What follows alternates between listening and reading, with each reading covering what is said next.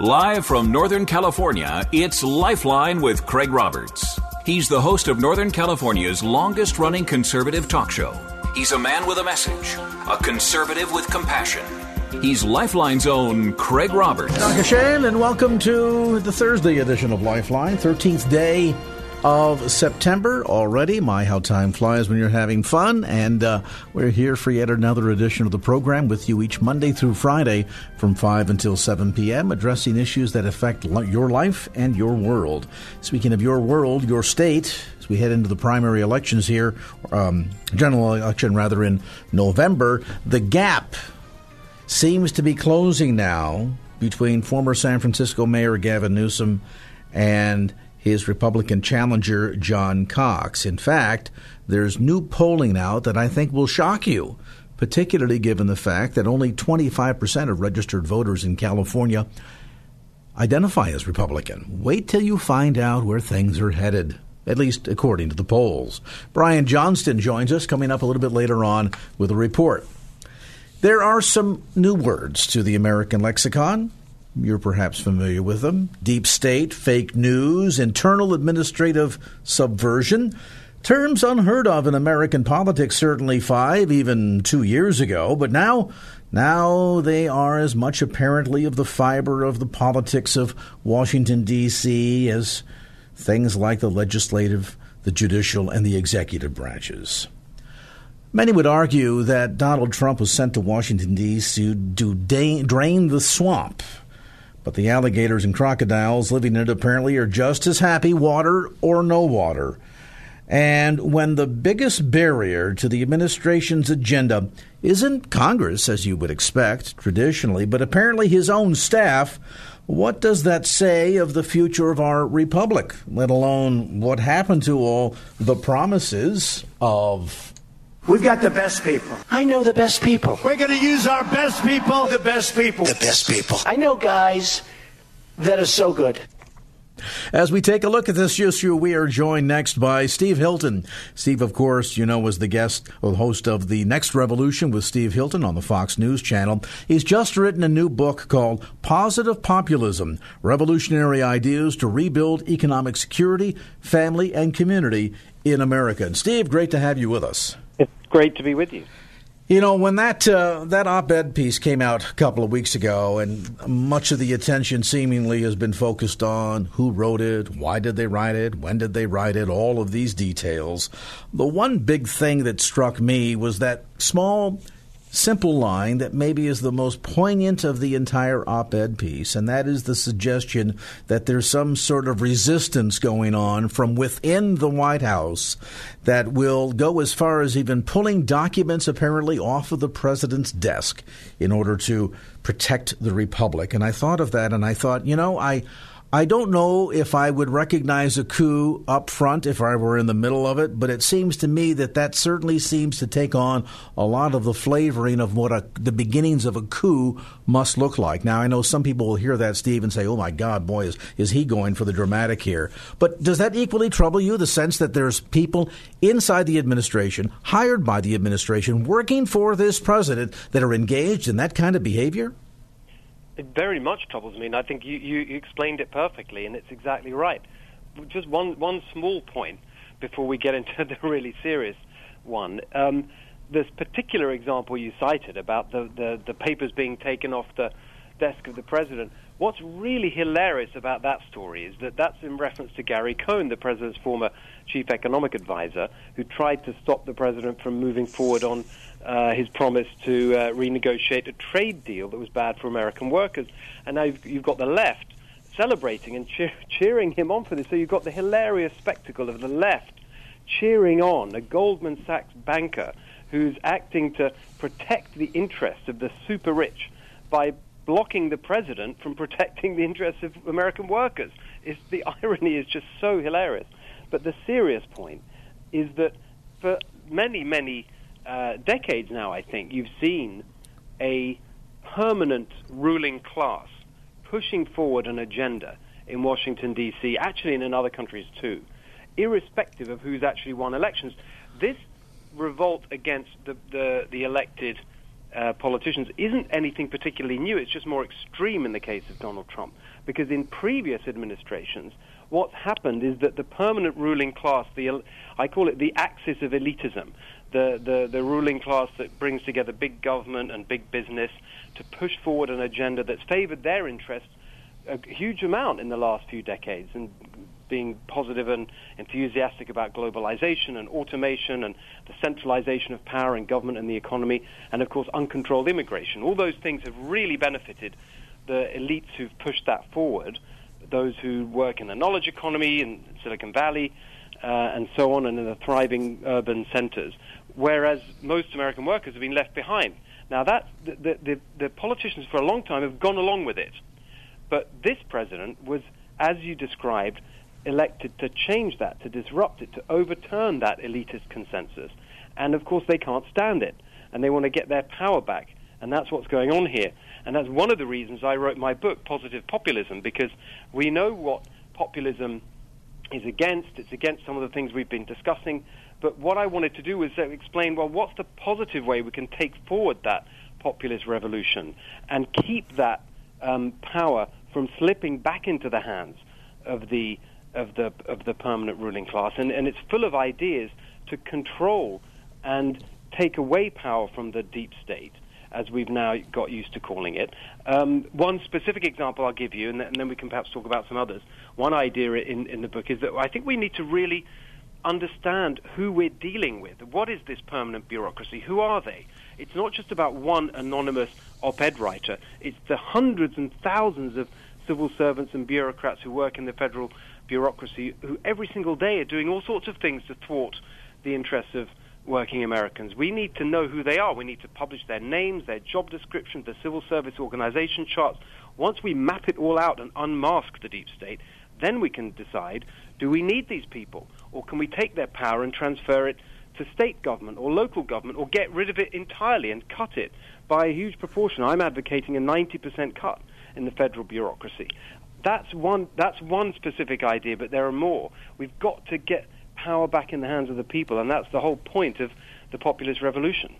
And I think this has surprised a lot of Americans because, again, the notion of seeing pushback against the president's agenda is not unusual. Certainly, Bush complained about it in relationship to Congress. So did Barack Obama. Somebody like FDR, going back to the 1930s and the New Deal, saw a tremendous amount of pushback against his agenda by the highest judicial branch in the Union, that of course being the Supreme Court. But maybe the, the fallacy here has been the notion that somehow if we changed who resided at the White House or even changed a handful of people within Congress, that that would effectively drain the swamp. And you've really, I think, touched, Steve, on a very important key issue here, and that is it isn't so much the political appointees or even the elected ones that we have to worry about. It's a lot of the long term, deep, in, embedded you know, bureaucrats that have been there for years and years and years to kind of see, and you describe it this way in the book, is as politicians is sort of, you know, um, Johnny come latelys. They're not really experts. They're here for a while, then they're gone again.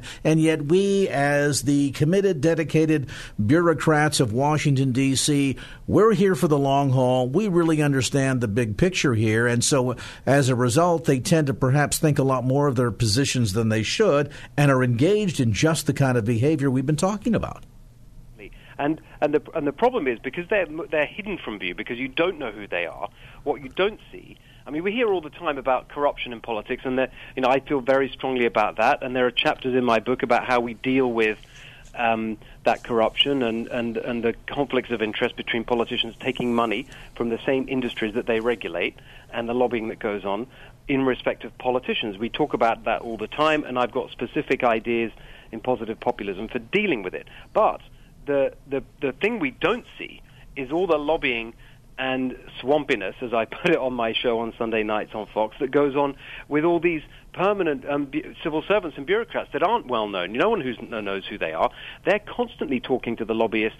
They're constantly being offered jobs. When you leave, do your time in the public sector, and then you know that there's a cushy job waiting for you as head of corporate affairs or on the board or with some lobbying firm. All that is completely hidden from view. That's where the real power lies.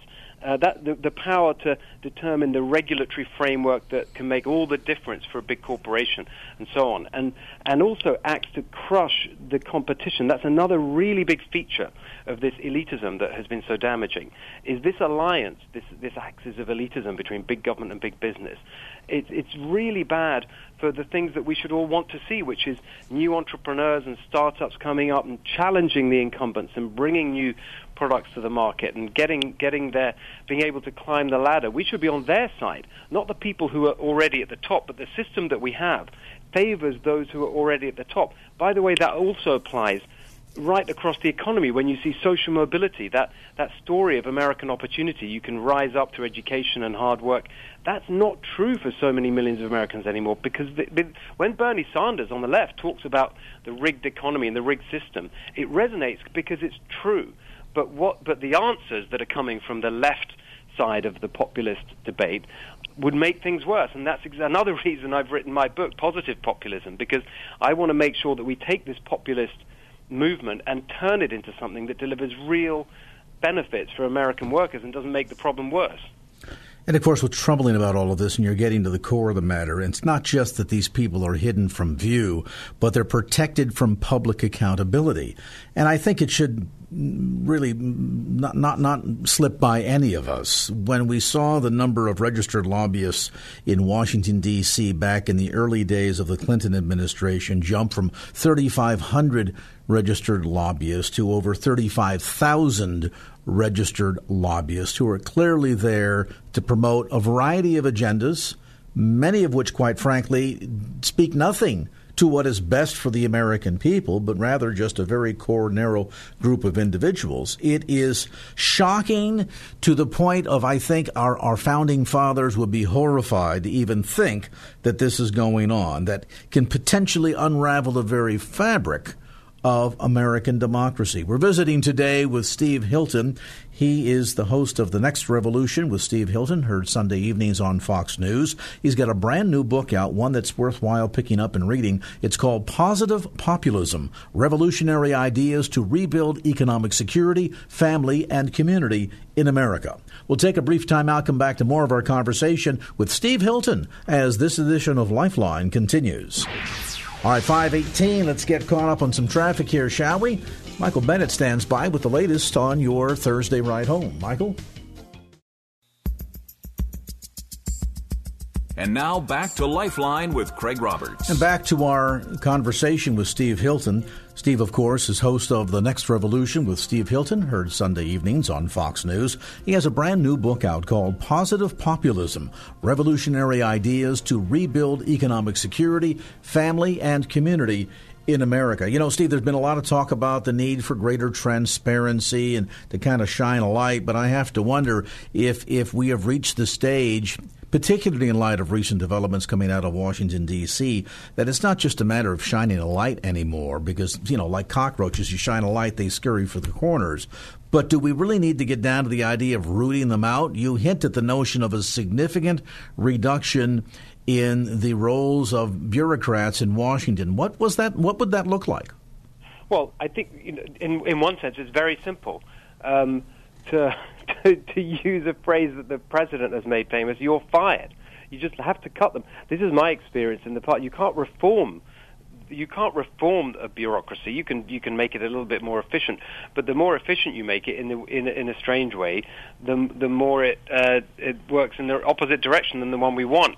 What you actually need is just to, to reduce the capacity of the bureaucracy to overwhelm the uh, elected political representatives with, with paperwork and process and all the things that they do. The other really important part of this is not just making the government more accountable in the ways that, that I've described. There's a chapter in, in my book about how we need to make government more local. We need to decentralize power because remember that that's in the Constitution. It's been completely betrayed that promise in the Tenth Amendment that not, the things that aren't specified in the Constitution are reserved for the states or the people. That's that's completely gone by the wayside. So we need to take powers away over huge areas. I would argue healthcare and, and education, anything that can be done at the local level should be done at the local level. And by local, I really mean local, not just state government. I mean, where we are in California, I mean, that's, a, that's the fifth biggest economy in the world.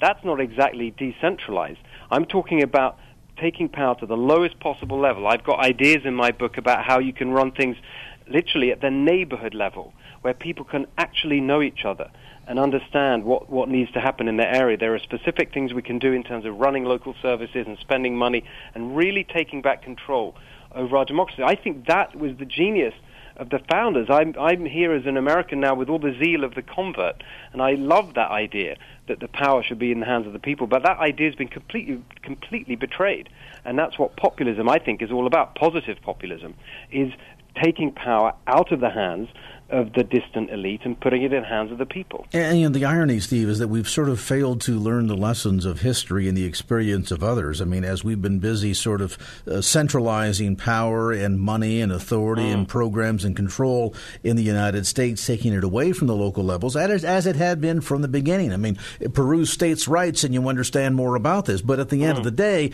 we've been busy in the steady march towards centralization of so much, and yet our neighbors across in the Soviet Union saw their nation collapse because eventually that bloatedness of centralized government tends to collapse in on itself, and yet we've ignored that.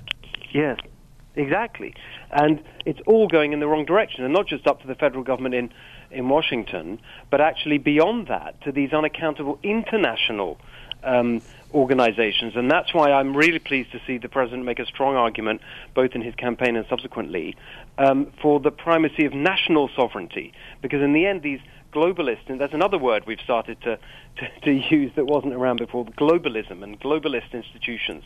The reason that they're wrong is that they're not democratic. Who are they accountable to? In the end, it's a government that's elected that has to have the power and the decision making. And, and when we hand it all over to these multinational, multilateral bodies, or like the EU or the IMF or the World Bank or whatever it may be, or, or, or these um, international organizations, even like the World Trade Organization, others that make the rules. You know, they, you know what happens. They they get set up, and then they hire these grandees to lead them, and they hire an army of bureaucrats, and before you know it, they're they're they've got a whole process of their own, and it's very difficult to stop their momentum. That's why it's quite right to insist that in the end the decision making power rests with the national government. Do you think that the president's opinion and comments made recently on everything from the United Nations to the International Criminal Court are spot on then? 100%. In fact, I wrote an article about it um, on FoxNews.com, an, an opinion piece, because I think it's a really good example of, of, of taking a tough and principled stand because it's one of those things that sounds really good. You know, who would be against prosecuting war criminals? Of course. But when you have a body that is not accountable to um, elected governments, you, you get in real trouble. And, and, and I think it's quite right to protect American troops from the uh, rulings and potential prosecution of a group of people that have absolutely no democratic or accountability connection to the American people. In light of what you see revealed not only in the new book, but certainly in the comments in the op ed piece that we touched on earlier, if, if you were advising the president, what's the best approach here to rooting out some of the leaks and obviously some of those that, that think they're doing good by creating this internal resistance to the administration? How should that well, be addressed? this is the re- it's a really profound issue, and there isn't a simple answer to it. Again, one of the reasons I wrote the book is because I wanted to try and help contribute to a broader platform for this popular populist movement, a, a body of ideas. So it's not just one election campaign and one politician um, who's gone in there to disrupt things, but we start creating a real uh, movement behind this pro-worker, pro-family, pro-community populist movement, so that so that you can start to build up a group of people from which to pick the loyal um, team of advisors and, and, and, and cabinet members and so on who really understand and believe in the populist argument. I think that the problem is there aren't enough people around the president who really understand what he's trying to do and support it and can translate his instincts into really good policy. And that's why my book, Positive Populism, is, is, is really a, a, policy book. It's, it's it's tw- there are 27 policy ideas in there on everything, not just from reforming government, as we've discussed, but on schools and healthcare and, and reversing family breakdown and and uh, training the next generation with the skills they need for the 21st century. A whole range of policies, and I think that's what we need to start doing: is build this populist movement into something that can really last beyond one uh, one election and, and even one presidency. And, certainly, it, I think any student of history will agree the the power of the government should come from the bottom up, not the other way around some uh, really good insights. And of course, you'll see more inside the pages of Positive Populism Revolutionary Ideas to Rebuild Economic Security, Family, and Community in America. Newly published, available at bookstores throughout the Bay Area as well as through Amazon.com. And its author has been our guest in this segment of Lifeline, Steve Hilton, host of The Next Revolution with Steve Hilton, Sundays on Fox News. And thanks again, Steve, for being with us. All right, 530. Let's get a look at traffic right now. Right quick, here's Michael Bennett with an update update for you from the KFAX Traffic Center. Michael? And now back to Lifeline with Craig Roberts. This wire service story I'm reading here during the break is probably apropos to the introduction of my next guest.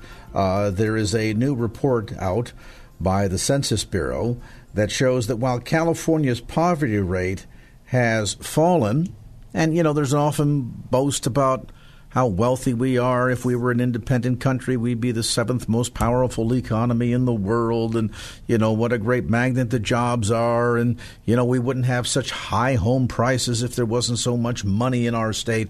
On and on the list goes.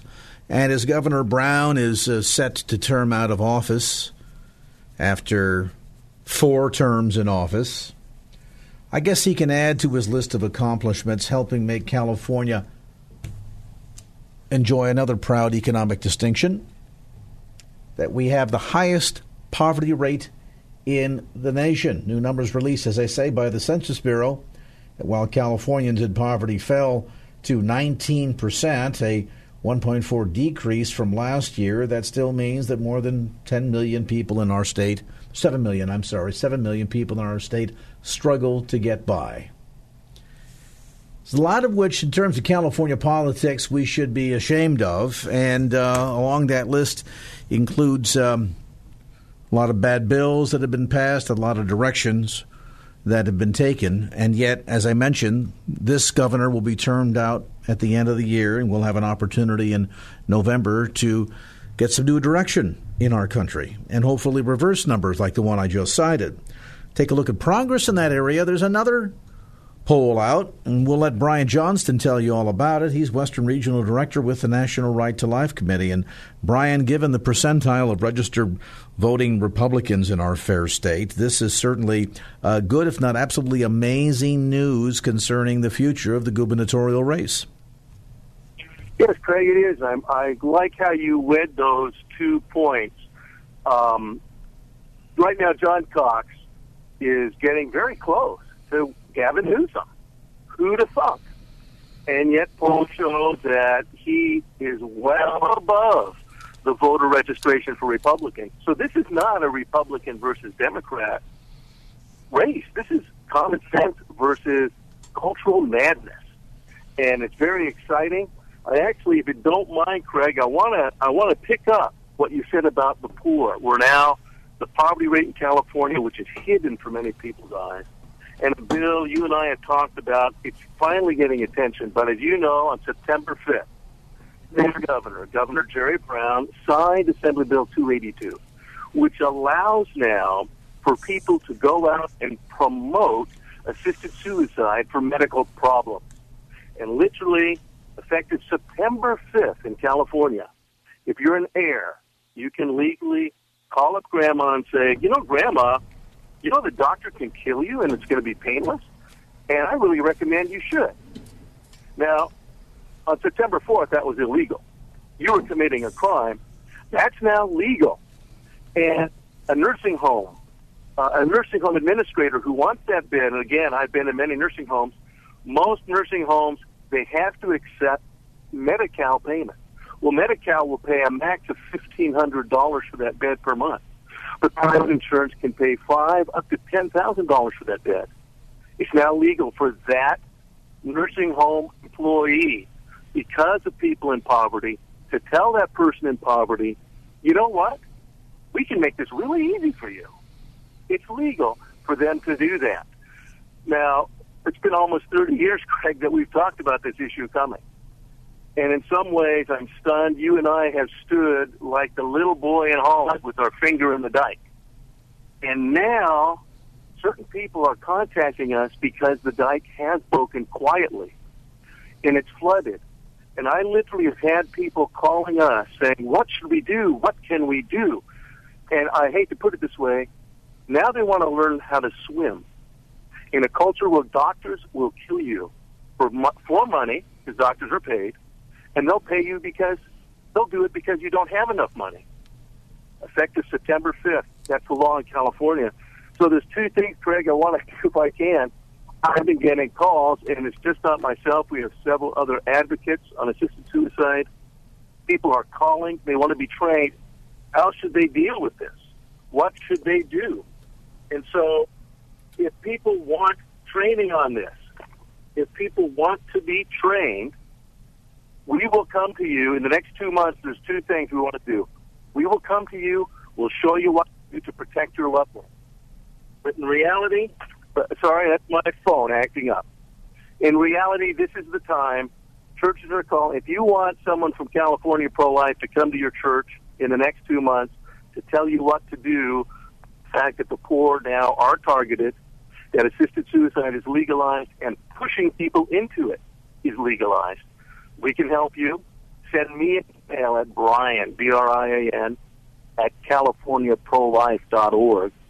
Over the next two months, there'll be folks fanning out throughout the state trying to equip people now, again, to be honest, to learn how to swim in this new culture because we're no longer standing at the levee. We're no longer standing at the dike with our finger in it.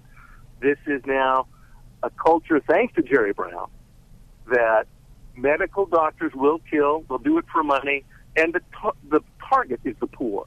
The target is those who aren't being cared for. This is the real thing. Secondly, back to your poll on John Cox. Should I talk about that just for a second? Please. Yes, and you're so patient, and I know for many years you have been. We are having a training tomorrow. If you want to be part of that phone-in training, again, send an email to me. I'll give you all the information. Why are we having this training? The next two months is election season. October 6th is not that significant. It's only when they count. That's the day they count the votes. If you're waiting and think that election or about election day, you do not understand. Election season is when things are won. And right now, the church is barely waking up. Christians are barely waking up. There should be voter registration drive. Any pastor who thinks, no, no, I, we can't do a voter registration drive, I hate to use this word, but it's the true word. They're deceived. The church should be involved in civics. It's perfectly legal and appropriate for your church to be involved in a civic. And if your church is not concerned about the civic process and the nature of the laws, then there really is something misunderstood. And you need to make sure that your church is involved in the civic process. If you wait, I, I just saw someone sent me an email. They're having an election conference on November 3rd. I'm sorry. On November 3rd, if you stop at your church and say, hey, you got to vote for so and so, the pro life. Oh, do I have to be registered? It's too late. You must work now. Again, no, election day is merely the day they count it. If you look at our last election, the lion's share of the votes were cast by mail, by absentee. Now is the time to be working. Do not wait. If you want to reap a harvest, you have to be working now. I'll just tell you, our, our last president, people are familiar with President Obama. You know, the only job, we know that this current president had a lot of amazing jobs doing things. President Obama only did one thing. He was a community organizer. And you know where he organized? Churches. He organized black churches, and I'll just put it frankly, he used racial resentment to organize those churches and to get them into to vote. That was his profession.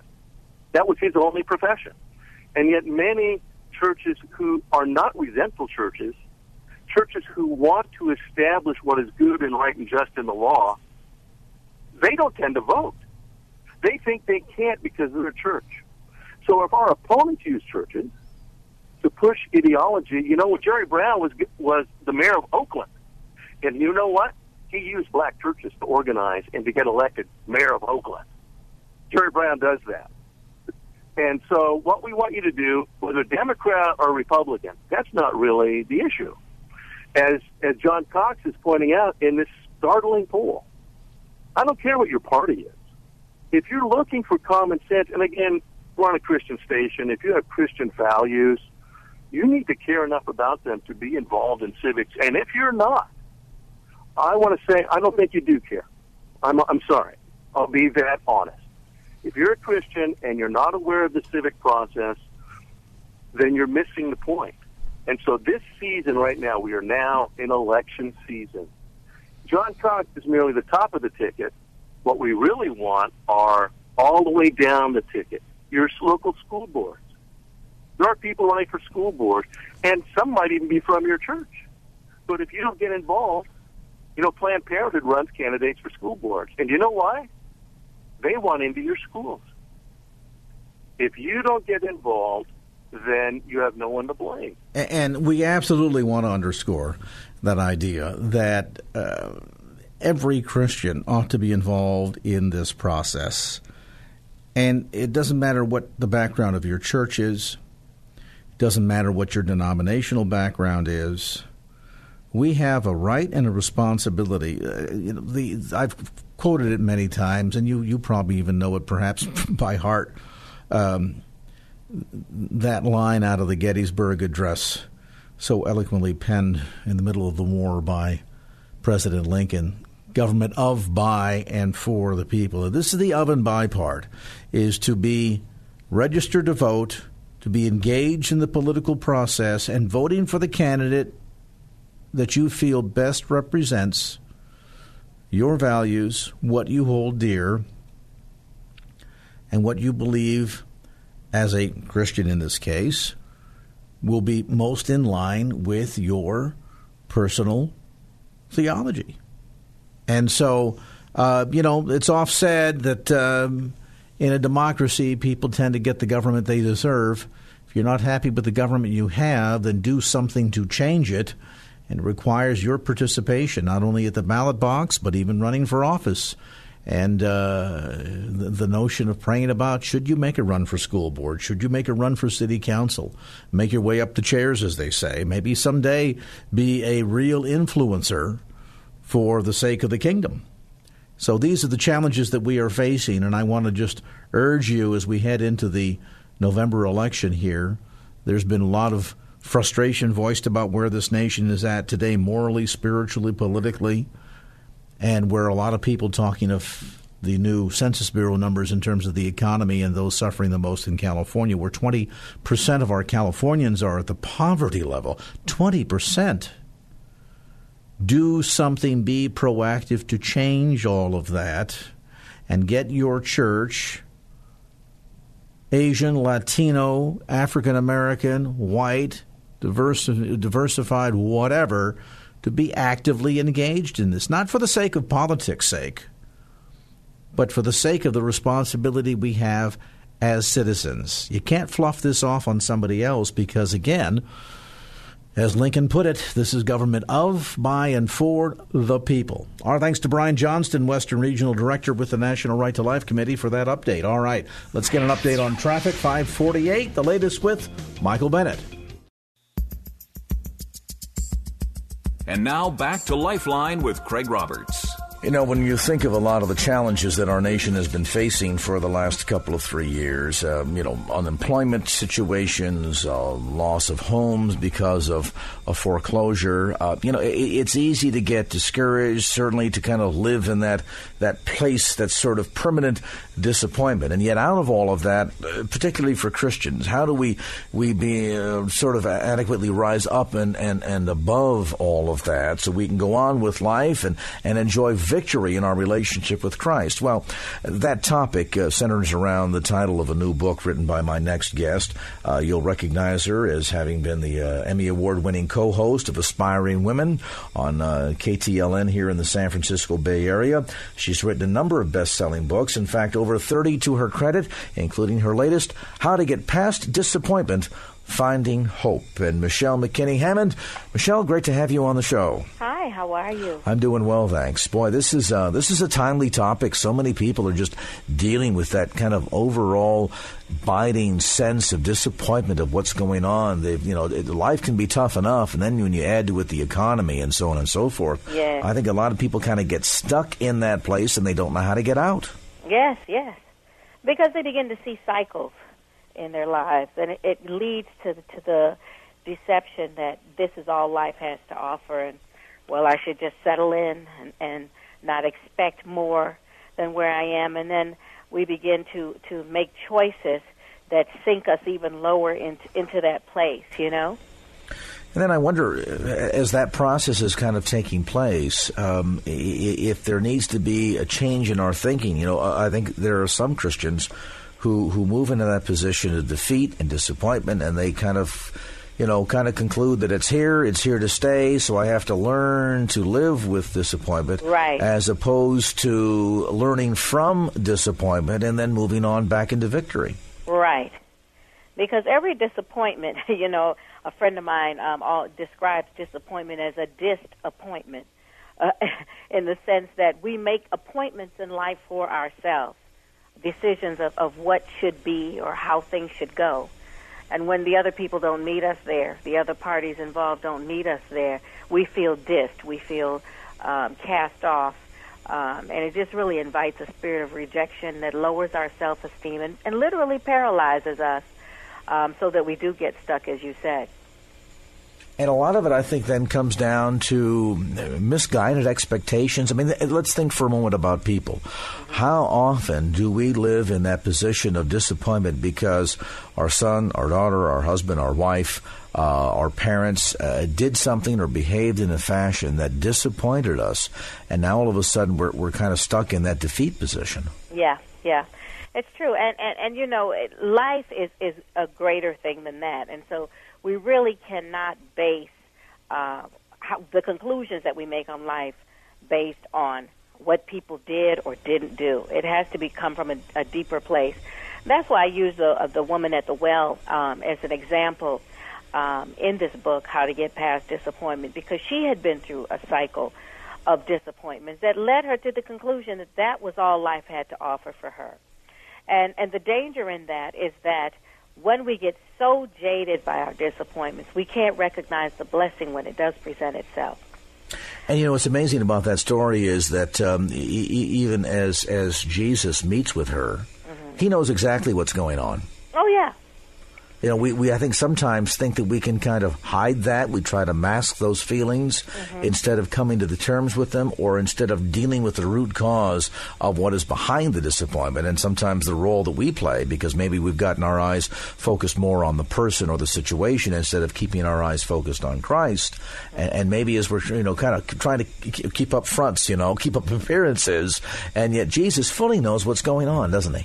He does. You know, and, and and what I think is important for for listeners to know is that despite your bad choices, um, your seeming failures, or even uh, the contributions you think you've made to your life being the way you are. Jesus makes an appointment with all of us. I mean, Jesus went to that well to meet that woman on purpose. It was a purposeful decision to be there that day when she got there.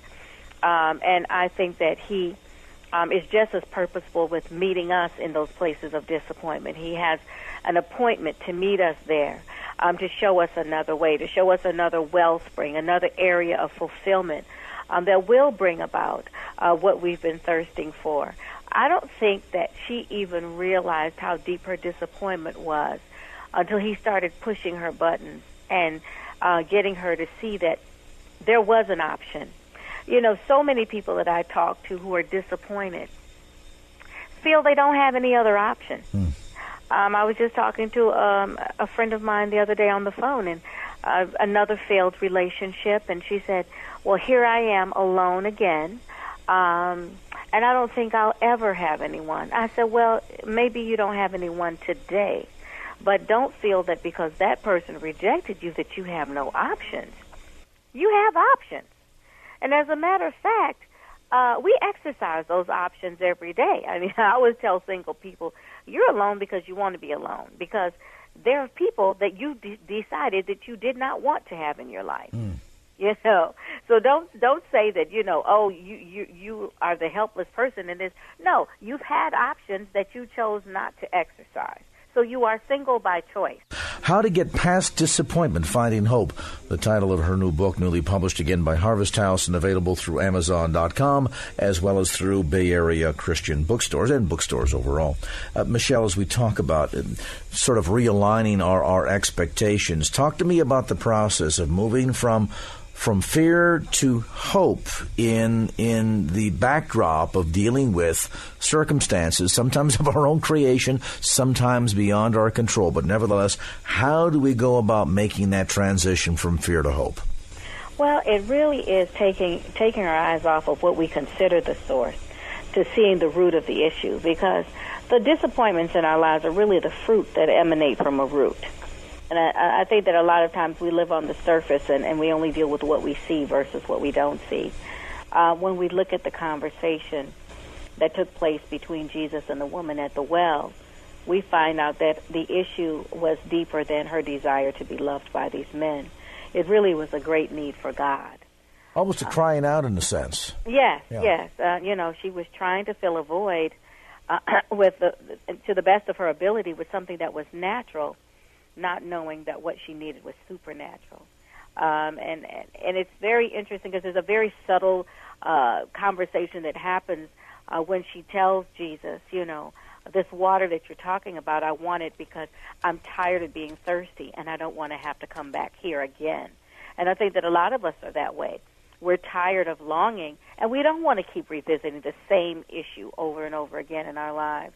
And he says, I'll give it to you. Um, you know, go and get your husband. And now we get down to, to the nitty gritty of confessing where we really are. She says, I don't have a husband. Well, I mean, she probably had been saying she had a husband. She was living with a man, according to the scripture. And he says, You've told the truth. And he congratulates her on it. He says, You've done well to tell the truth. So um, we know that the word says that the truth is what makes us free. It gives us the tools we need to, to get beyond where we are. And uh, so he congratulates her, he's very gracious with her, and says it's true that you don't have a husband. You've had five, and the one you're with now is not yours. So what he was bringing up was here's this cycle that you've had in your life, and and you, you've had five, five, six men, and you're still thirsty. You know, what have we continued to do and still felt the same longing, the same disappointment, even though we thought we were applying solutions to our to our longings and desires? And I think that the light went on in her head because even though she perceived him to be a prophet, the question that she asked him was not about the men. It wasn't about will those relationships work out. It was how could she get to God? Because obviously the men had never been enough.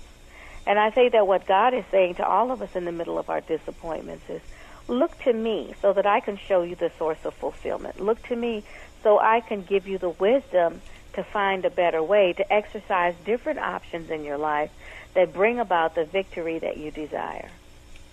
And you know, you put it so well because so often this ends, ends up being a product of having put our trust, our faith, our hope, and desire on something other than the Lord Jesus Christ. Yes, most definitely.